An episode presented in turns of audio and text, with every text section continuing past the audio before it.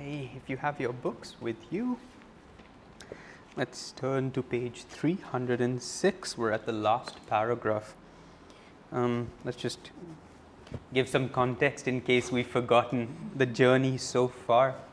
After that seven days of unbroken samadhi that Lahiri Mahashaya experienced, and nirvikalpa samadhi, as it mentions here, which is entering into that state, and then whether in it or no longer in it, that state of samadhi remains unbroken wherever, whatever you're doing, whether you're eating, whether you're walking, whether you're scratching your head, whether you're meditating. And that's that last vestige of just a tiny bit of separation that you still feel. There's still a part of you says, I am one with the infinite. And then that I disappears, and then there is only the infinite. There is only God in every expression, in every moment. After having that experience, though, of course, Lahiri Mahashaya, you know, just says, I want to be here with you, Babaji. I, I know I have a wife back home and I know And I have kids. I know I have responsibilities. I have a job there, but boy, so far do they seem, so meaningless to a certain degree do they seem. And especially now that I remember our relationship and our relationship has been going on for eternity, you know, and these other momentary relationships, they've just come and gone like waves on the ocean. I want to stay with this one. I want to stay with that love that has always existed. But of course, Babaji says, uh uh uh. I have other plans for you. Yeah, not in this lifetime. You've done all that. You've had many years, as he says, of Solitude. solitary meditation. In this life, you know, it's going to be different. Um, you're going to have to go back out there. You're going to have to show to the world, to those who are looking for it, and we were all looking for it. We're all still looking for it. That you can find that same experience that we read about. You know, we, oh, this saint, and he went off over here, and oh, and he, you know, meditated for 300 years or whatever it is, and that's when he experienced this. And we just start to think that we're never going to get there because you know i'm not going to be able to do that Or circumstances need to change. yeah or i have to do really like yeah. yeah forget that wife and forget those kids you know let me Yeah. just and so on and so forth in today's day and age as we were talking about the majority of truth seekers already have very you know established responsibilities of the world because that's the way of this particular yuga where it's not about outer renunciation it's no longer about form in terms of a monastic or a separation separating ourselves from whatever is. It's going to be how do i integrate everything that i feel in my heart this deep desire this yearning for freedom?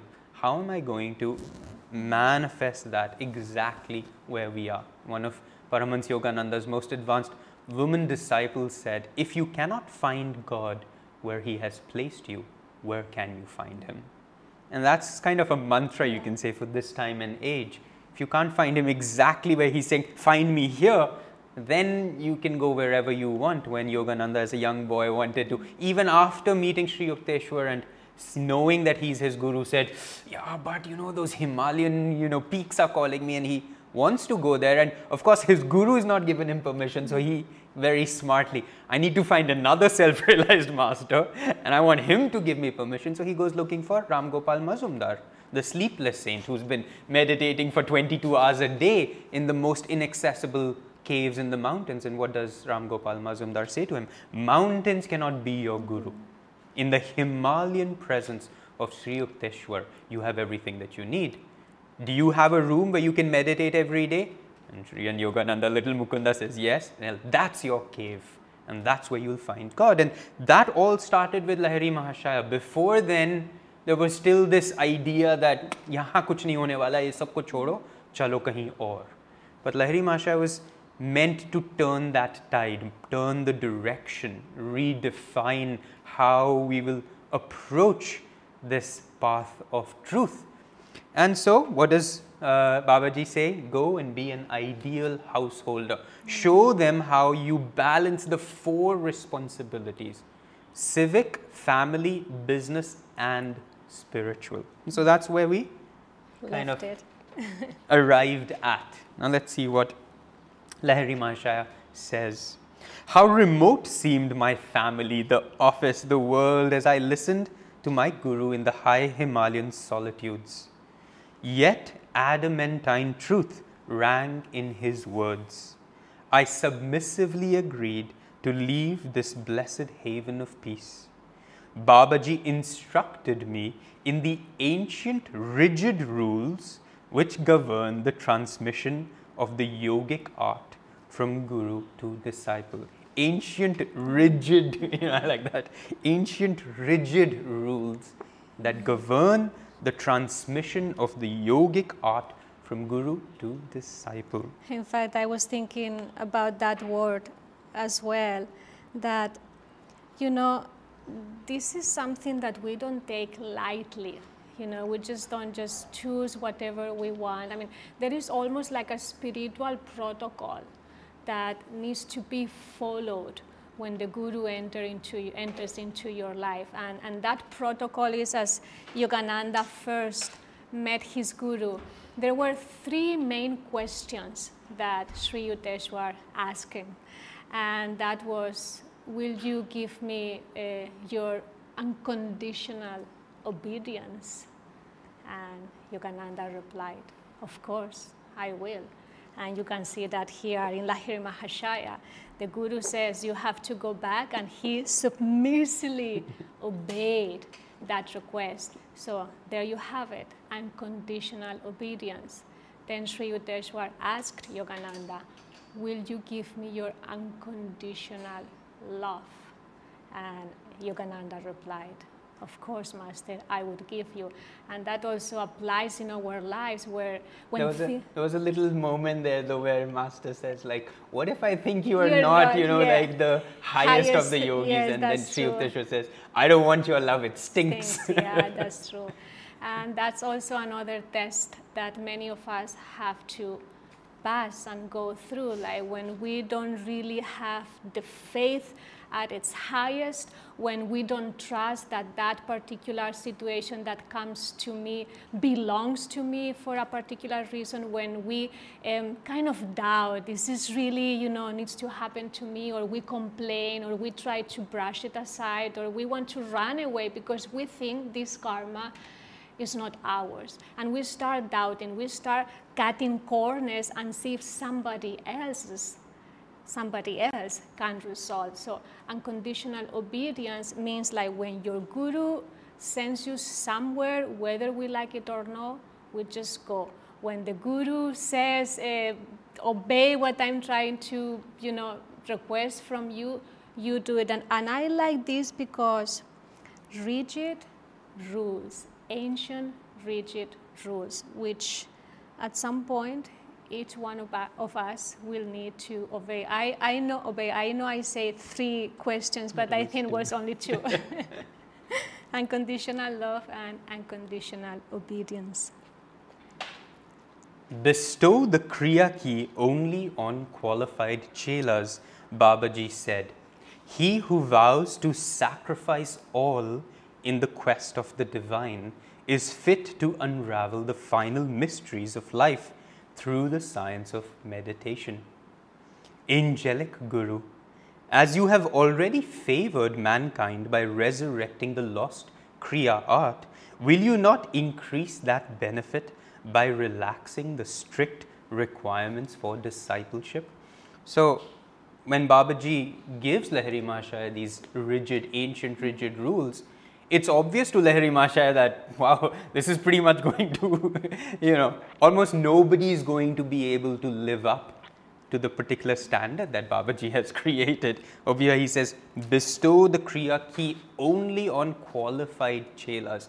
Boy, we would not have made the cut yeah. as qualified chelas. He who vows to sacrifice all in the quest of the divine is fit to unravel the final mysteries of life through the science of meditation. Now, does that mean we're not going to have to sacrifice all in the quest of the divine? Of course not. We are all going to have to sacrifice it all, but we may not be able to start there. The majority of us aren't able to start with that step. But sooner or later, Because we may say we meditate, we may say we're practicing Kriya, but boy, is that meditation and Kriya not quite working the way it needs to work. Because we're not yet ready to sacrifice all. We still want to hold on to 600 different things, so you hold on to it, and there's only that much that your own life force can do in your meditations. It cannot magically create a whole other inner environment when your external relationship to the world is already so biased. So while this rigid ancient, you know, connection of guru disciple, the way the transmission needs to happen, which means how the guru is going to truly change us, will only happen when we are willing to sacrifice all in the quest of the divine. However, what Lahiri Mahashaya gives us as a little bit of a grace, he says, Shuru to karne dete in logon ko at least because God knows when they'll get to this place. So he says, since you've already favored mankind by resurrecting the lost Kriya because up till that time, as Babaji said, it was only, it's a very sacred, very secret technique. But now he was wanting it to be more readily available. Will you not increase the benefit by relaxing the strict requirements for discipleship? again, right here is where our lives got a little more blessed. because if those strict requirements were not, you know, removed, none of us would make the cut. Maybe some of you, I hope, perhaps, but I, I have to be completely honest here and say, uh-uh, hone wala tha. I like that he says here the strict requirements for discipleship. True. He's not even using requirements for Kriya Yoga initiation which implies to me that there, there is the path of discipleship first that need to, need to take place in order for you to receive the custom made technique from your guru that will take you to freedom. And, and I think this is very important to honor and to recognize that when your guru, who knows you more than you know yourself, who knows all your past lifetimes, all the struggles that you have gone through, who knows already how long it's going to take you to unite yourself with the divine, and he knows exactly where you are at, he then hands you the tech, hands you, hands you the technique that will take you forward. And this is not something that anyone can give you. You can receive techniques from somebody else, but if that person is not self realized, you may not achieve freedom. You, you may gain certain um, awareness that you didn't have before. You may perfect some of your spiritual skills, some tendencies. You may develop new spiritual habits, but that won't give you freedom that won't work strictly, you know, with your ego. So for me, last night when I was reading this, I was a little bit like, you know, like impressed uh, how discipleship is almost a need to succeed, succeed in your way to freedom. And when your guru comes into your life, when he appears, then you know you are halfway through already to that success. Anyway, it just was interesting to see that he specifically. yeah, and for us especially, you know, the more we're kind of attempting mm. at meditation and at kriya, you just realize that discipleship is that power mm-hmm. That ensures that despite how you feel today, despite what your you know your moods like, despite whether you are having wonderful meditations or lousy meditations, the one thread that kind of is unbroken throughout that experience is your love for your guru mm-hmm. and your you know absolute sense that it doesn't matter what I'm able to do because mm-hmm. I know what he is able to do. And all I need yesterday we did a purification ceremony and the words of that ceremony is just you know just Cute. they just pick it up exactly open your heart to me and I will enter and take charge of your life. It sounds so simple. It's like, mm. oh, all right, all right, there we go. You know, it's the Hanuman moment we all have to have. We have to see how can I open my heart. And the problem is our heart's just full, full of many other things, full of our own preconceptions, even of the spiritual journey. And while that is why we try to stay in perfect attunement with the Guru's explanation of the spiritual journey, not because he's the best and he's explained it perfectly and there's nobody out there who can, you know, top his definition of meditation, is because that's his vibration. It's not your vibration. Your vibration's full of just your own little stuff. It may sound wonderful, it may sound you've had an epiphany, but it's not your guru's vibration.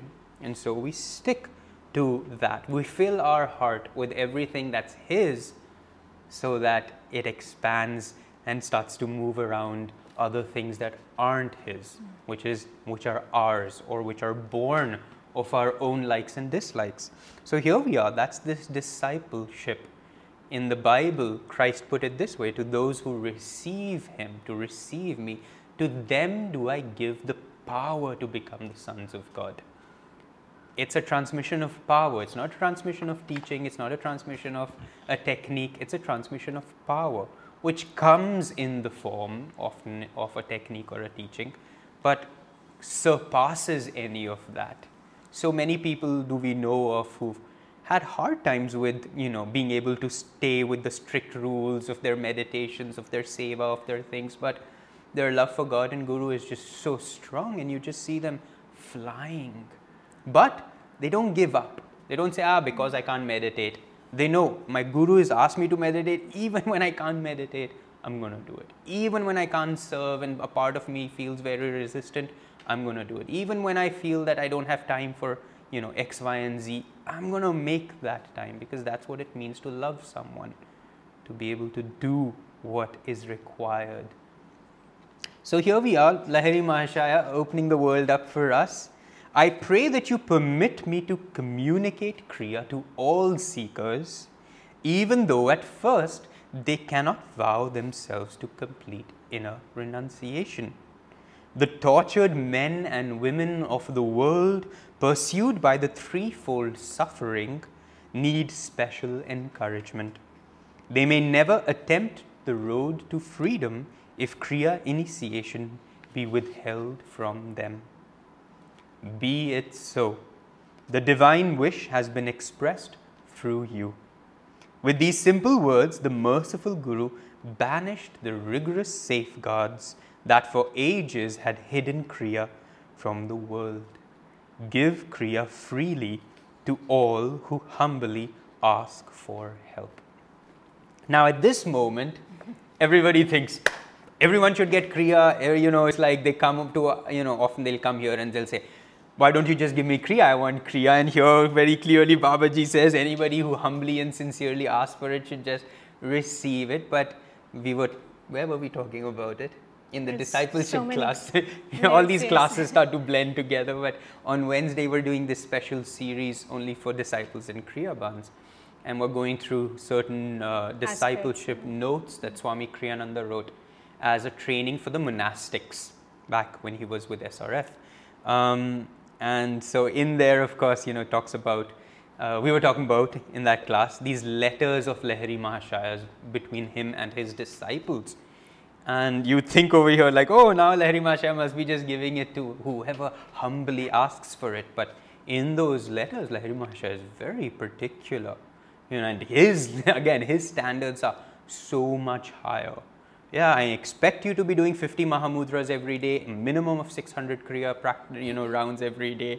And then he's telling his disciples, every day increase your Kriya count by 100 and every day increase your Mahamudra count by 12. Every day you know so he was not lowering the bar in any way when we when we read this line give kriyas freely to all who humbly ask for help boy they need to really be humble to ask for that help and they say i'm going to do exactly what you're asking me we ask people to do Hong Sau for 15 minutes and you can't get them to do that and then they say give me kriya we ask them to energize once a day and they can't do that for 10 minutes and then we expect some magical, you know, Indra Dhanush aana chahiye hamare haath mein or something. right? You know, disciples are writing to Lahiri Mahasaya, ah, I meditated for eight hours today and I still feel I'm getting nowhere. oh my goodness. I'm just doing a thousand and eight hundred kriyas every day, and just by your grace, I'm I'm seeing now, you know, a little light. I mean, it's just you just say, wow. And then Lahiri Mahashaya very particular. If you don't do your Mahamudra, I'm sorry, I can't give you kriya because I'm not going to give it to somebody who isn't ready. And that's that's the humble people who are seeking for it. So don't, you know, let's not kid ourselves to think that we're ready for something that we're not ready when we can't do the absolute basic. You know, one thing that we were reading over there was that the word disciple comes from he who is ready to receive discipline. It comes from the same root. Disciple is discipline.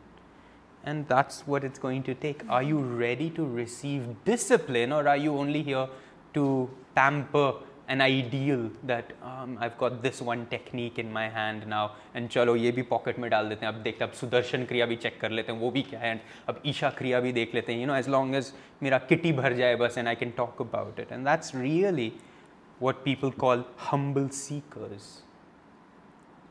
So don't go by this. Go by the fact that Lahiri maharaj's bar was so high even after relaxing all the safeguards, even saying ki chalo kisi ko bhi de dete still we would not have made the cut. I mean, I thank my guru, you know, every day for coming out yes. and saying, all right, let's create something that, you know, a larger group can handle the way he broke the Kriya path down for us.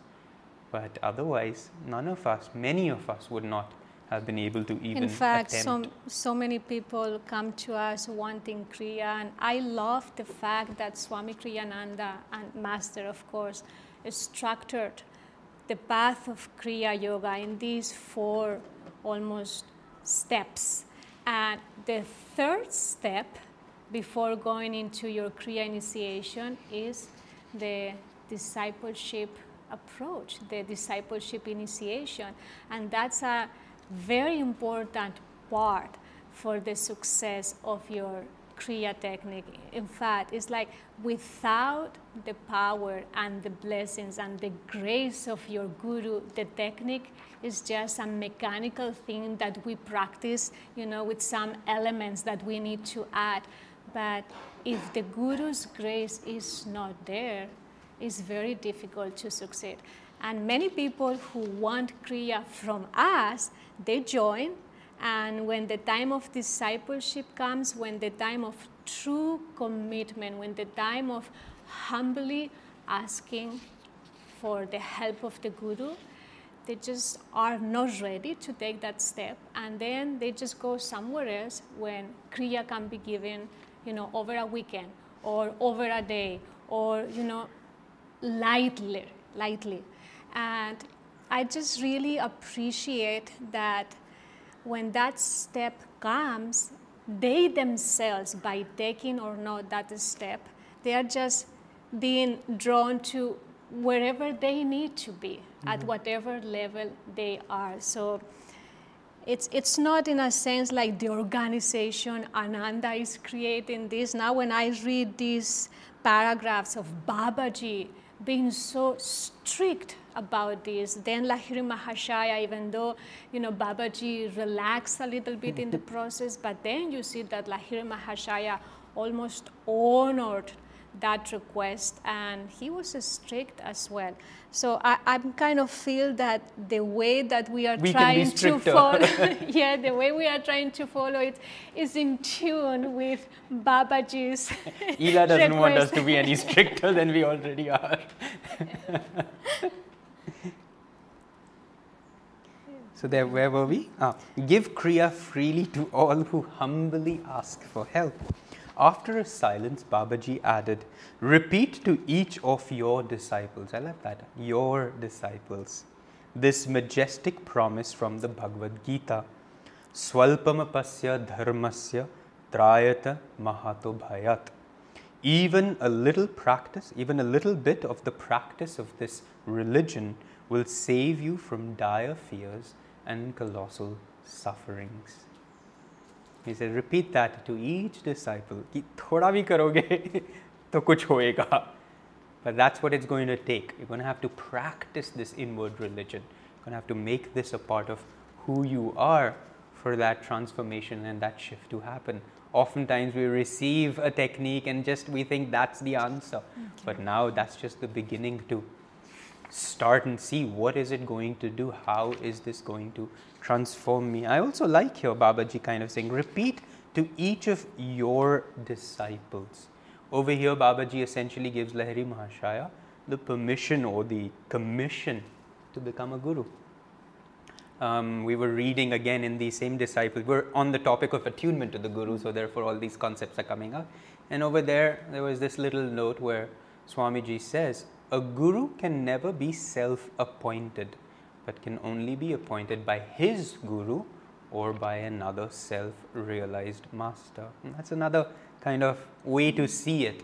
Ah, okay, this is, a, this is an actual parampara that's handed down. It's not like we just come up and decide, well, I know a technique and I seem to be able to explain these things pretty well, so chalo, you know, why not? Seems like I could uh, try my hand at this guru business. Really has to come either from your guru or from a self-realized master. And this is the commission now Babaji is giving Lahiri Masha. These are your disciples from this point on, whoever you initiate. As I knelt the next morning at my Guru's feet for his farewell blessing, he sensed my deep reluctance to leave him.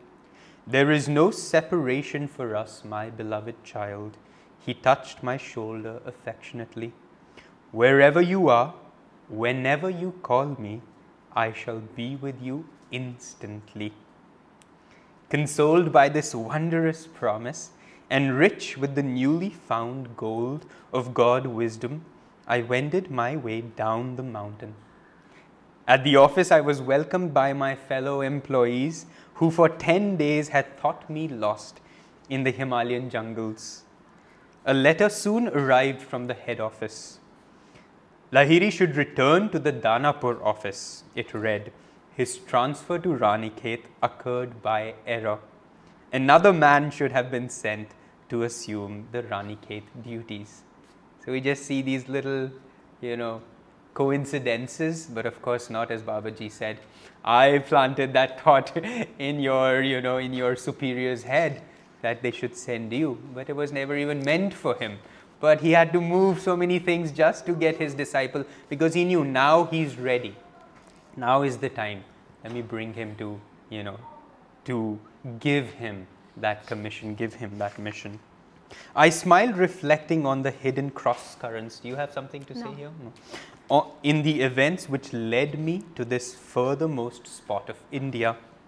Before returning to Danapur, I spent a few days with a Bengali family at Moradabad a party of six friends gathered to greet me.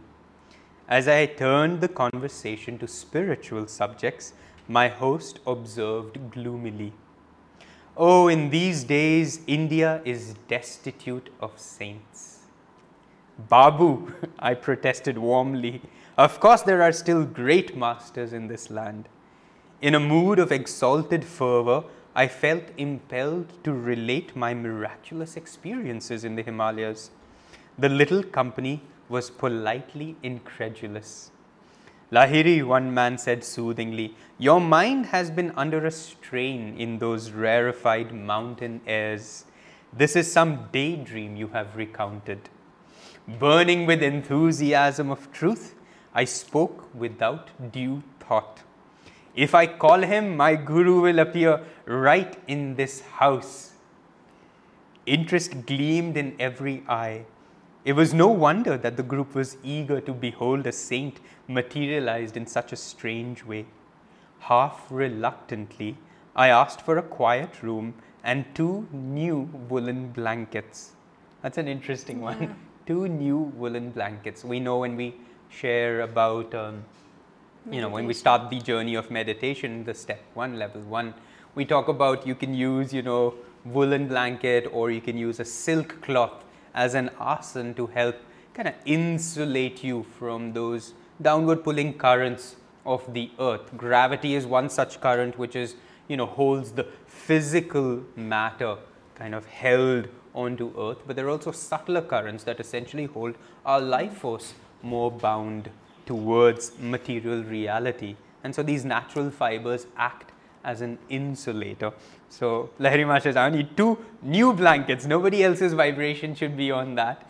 And you know, just to kind of sit in that space where he can just be protected even from that subtlest of energies pulling him downward. Where are we? The master will. The master will materialize from the ether, I said. Remain silently outside the door. I shall soon call you. I sank into the meditative state, humbly summoning my guru. The darkened room soon filled with a dim aural moonlight, and the luminous figure of Babaji emerged. Lahiri, do you call me for a trifle? The master's gaze was stern. Truth is for earnest seekers, not for those of idle curiosity. It is easy to believe when one sees. There is nothing then to deny. Super sensual truth is deserved and discovered by those who overcome their natural materialistic skepticism. He added gravely, Let me go. That's a powerful moment, isn't it? I mean, we, we, of course can't summon Babaji, but, or maybe we can. We haven't tried it with two new woolen blankets yet. Um, but you know, we also get all enthusiastic and no, no, it works, and I'll show you, and you know, no, these truths they're real. And every time you meet a skeptic, you get a little fired up about your truth versus their truth. Uh, fortunately, Lahiri Mahashaya had something a lot more concrete to offer these people. We just have our own half-baked ideas of the spiritual path. God Um, but we don't have any proof, do we? And in fact, we've never had proof. I still don't have proof that my guru is who he is. I mean, I just don't. I know what I feel, but if somebody were to ask me to show me how, what that means, who Yogananda is, I couldn't even begin. And to a certain degree, isn't that just beautiful to be able to have that kind of faith? Because as Babaji says here, I mean, it's no big deal if you show somebody something and then and then they believe. What's the big deal there? You know, that's why a lot of the spiritual, you know, work that we do is, is hidden. It's even hidden from our own consciousness oftentimes. We ourselves aren't aware of the progress or of the movement in our own spines. We ourselves aren't aware of the journey that we're walking. I mean, we're essentially walking blindly, entirely in faith that the path that my Guru has laid out for me is my path. But so much strength comes from that. If we knew everything, if everything was already established, already set, we're like, वो दिख रहा है तो वो पेड़ वहाँ जाना है तुझे बस चलो सब चलो फिर तो पेड़ की तरफ but the fact that we can walk completely in the darkness and be unafraid, be completely open, be joyful throughout that process, be in love with your Guru throughout that process.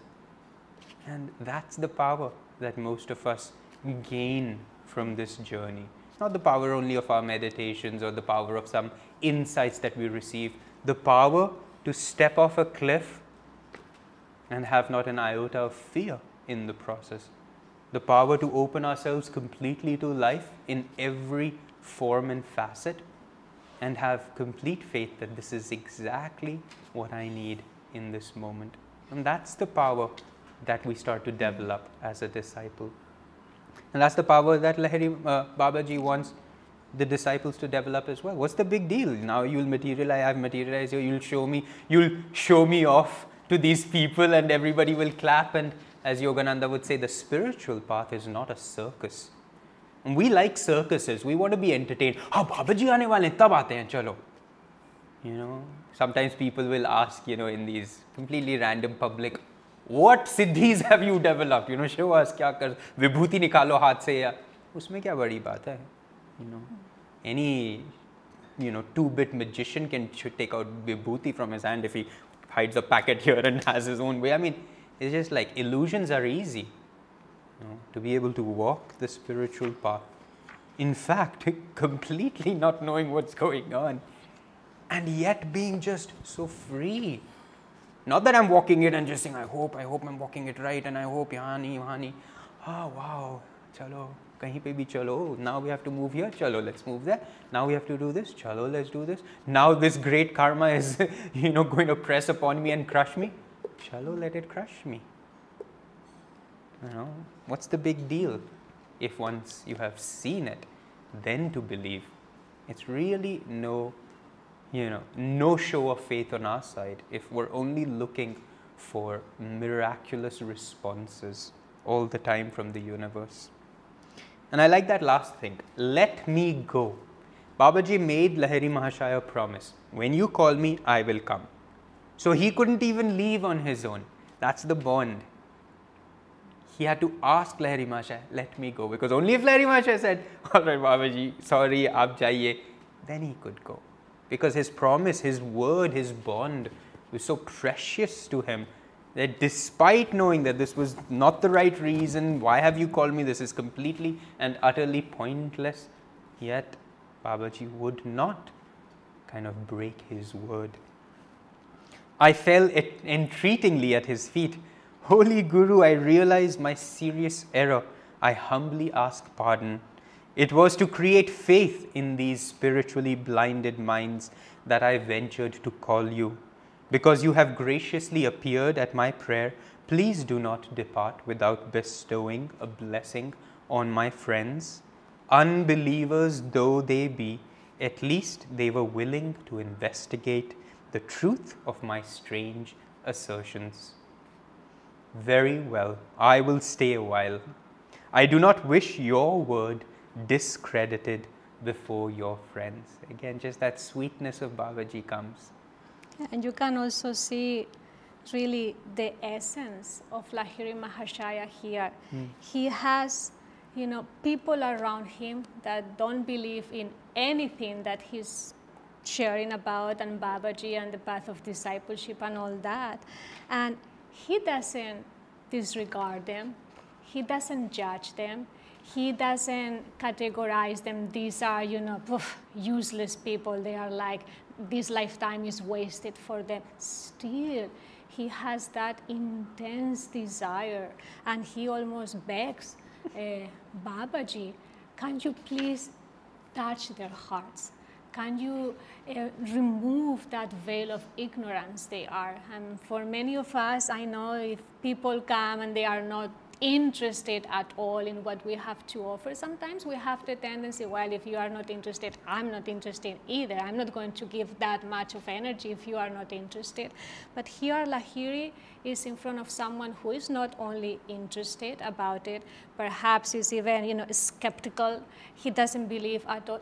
Yet, his desire for that soul to be helped, to, to to make sure that his guru does that little miracle where that ignorance can be removed. And you don't find that, uh, that quality of purity of heart where whether you are at this level still you don't give up on people. You do your best to try to help them and to bring them under your wings. And hopefully uh, that would be, you know, the nourishment and the miracle that they need in their lives. But it shows here Lahiri Mahashaya's almost, you know, state of consciousness yeah, and purity of heart. How he even falls and says, please, let's just help yeah. these people Yeah, just don't live without, you know, touching them. Oh, okay. Oh, here then Babaji says, though, henceforth my son, I shall come when you need me, not always when you call me. Baba ji realized that ये ये promise दे दिया to Lahiri भाषा When you need me, I'll come, not when you call on me. Tense silence reigned in the little group when I opened the door. As if mistrusting their senses, my friends stared at the lustrous figure on the blanket seat. So one was for Lahiri Mahashaya and one blanket seat was for Babaji. This is mass hypnotism. One man laughed blatantly. No one could possibly have entered the room without our knowledge. Babaji advanced smilingly and motioned to each one to touch his warm, solid flesh. Doubts dispelled, my friends prostrated themselves on the floor in awed repentance. Let halwa be prepared. Babaji made this request. I knew to further assure the group of his physical reality. Anyway, I'm going to Yeah. skip this little section where everybody is now all amazed and everybody is now spiritually turned and their lives are established on the search and move on to the last story of this chapter. So we do finish this chapter this time. And over here it says, the last page here, 310. Sri Yukteswar, oh wait, where are we? Lahiri Mahashaya also related to Swami Kebalananda and Sri Yukteswar the story of another meeting with Babaji under circumstances which recalled the Guru's promise I shall come whenever you need me. Which means whenever there's a lesson to be learned, whenever there's something we need to gain, that's when we need the presence of our Guru. And that's when he will always be there with us, for us. And let's see what lesson Lahiri Mahashaya had to learn, although we don't believe that's true. But the scene was a Kumbh Mela at Allahabad. Lahiri Mahashaya told his disciples, I had gone there during a short vacation from my office duties. As I wandered amidst the throngs of monks and sadhus who had come from great distances to attend the holy festival, I noticed an ash smeared ascetic who was holding a begging bowl. The thought arose in my mind that the man was hypocritical, wearing the outward symbols of renunciation without a corresponding inward grace. No sooner had I passed the ascetic that my astounded eye fell on Babaji. He was kneeling in front of a matted hair anchorite. Guruji, I hastened to his side. Sir, what are you doing here? I am washing the feet of this renunciate, and then I shall clean his cooking utensils. Babaji smiled at me like a little child. I knew he was in, intimating that he wanted me to criticize no one, but to see the Lord as residing equally in all body temples, whether, or whether of superior or inferior men. The great Guru added, By serving wise and ignorant sadhus, I am learning the greatest of virtues, pleasing to God above all others humility. Beautiful ending to this chapter, isn't it? Amazing how Babaji would kind of go through that lens just to help us, really, to know what it takes on the path humility. I mean, that's how he's, you know, this whole moment he could be telling about the amazing things Babaji did and all the miracles he could have done. And we just read that he's just materializing wherever he wants, he's creating these palaces. But the chapter ends on this most simple, you know, the most essential of things that we need to learn. We don't need to learn how to materialize golden palaces, we don't need to learn how to materialize our bodies left, right, and center. We do need to learn humility.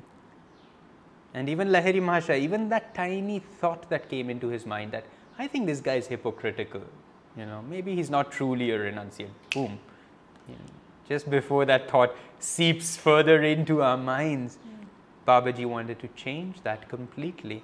And how many of us just go throughout our day just running thoughts on other people's lives, narrating what we think they should do, who they should be, how they should behave, how they should act, whether categorizing them into good, bads, and uglies, high, low, and mediums. I mean, how much of people's lives, of course, our own lives, but settled certainly in this case, just have we do we hold on to and judge and criticize and you know put into our little boxes. And that's what humility means. Not oh i'm humble. Oh no aapke samne to main you know people sometimes come and you ask them how are you doing? Bas aapki kripa hai. Meri to koi kripa hi nahi hai yaar. Main to kuch kar hi nahi raha hu. You know is that's not humility. What's happening here? Every thought that you think needs to be humble. Humble means god is exactly as much in everyone as he is in me that's humility not मैं नीचे हूं तू ऊंचा है exactly the same what is is that is humility And that's something that we have to really, I mean, the fact that, you know, Babaji would use that particular uh, example, that particular lesson, is just very important for us. I am trying to learn that one virtue which is pleasing to God above all else.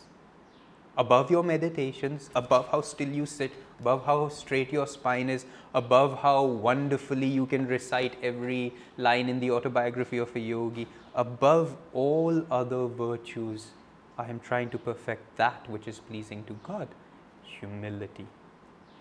That's just, you know, if the book ended right here, it would have been just an ideal moment for all of us, just humility, that moment. But of course, we have more to continue and we will continue. Do you have anything to share? I was thinking about that line that keeps calling out to me whenever you need me, I'll, I'll be there.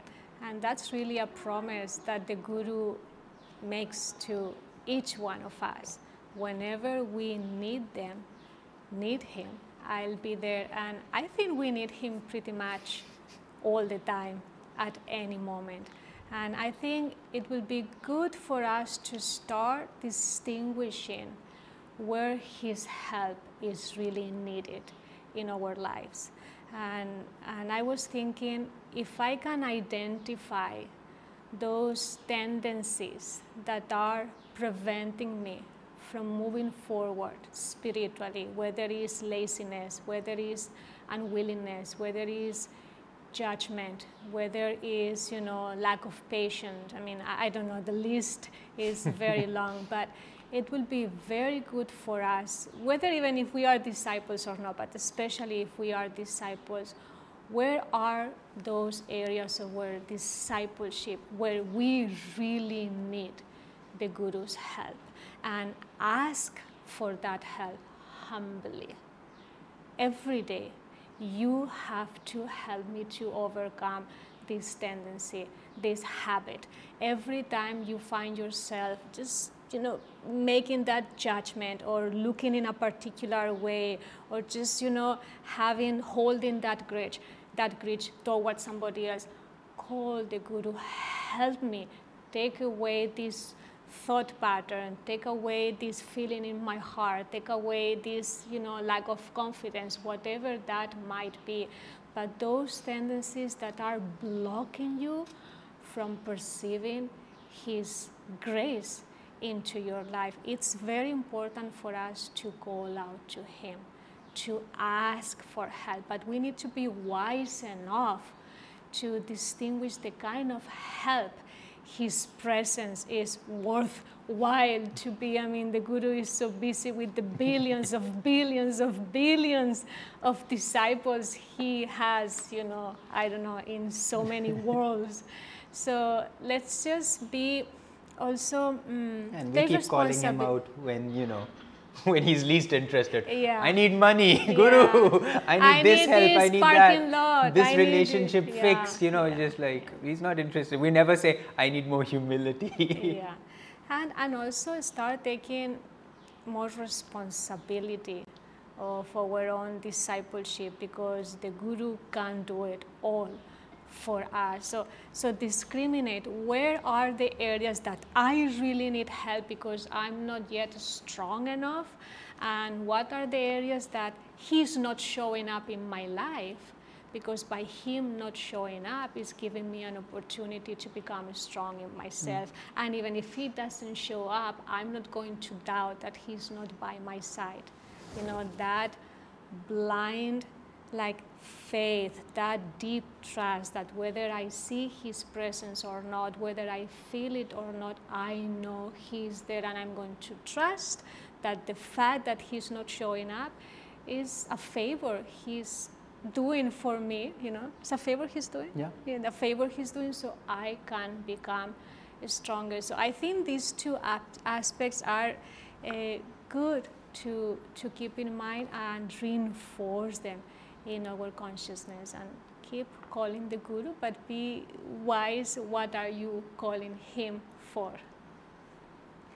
Okay everybody. Had a lovely lovely moment yes. with babaji with lahiri masha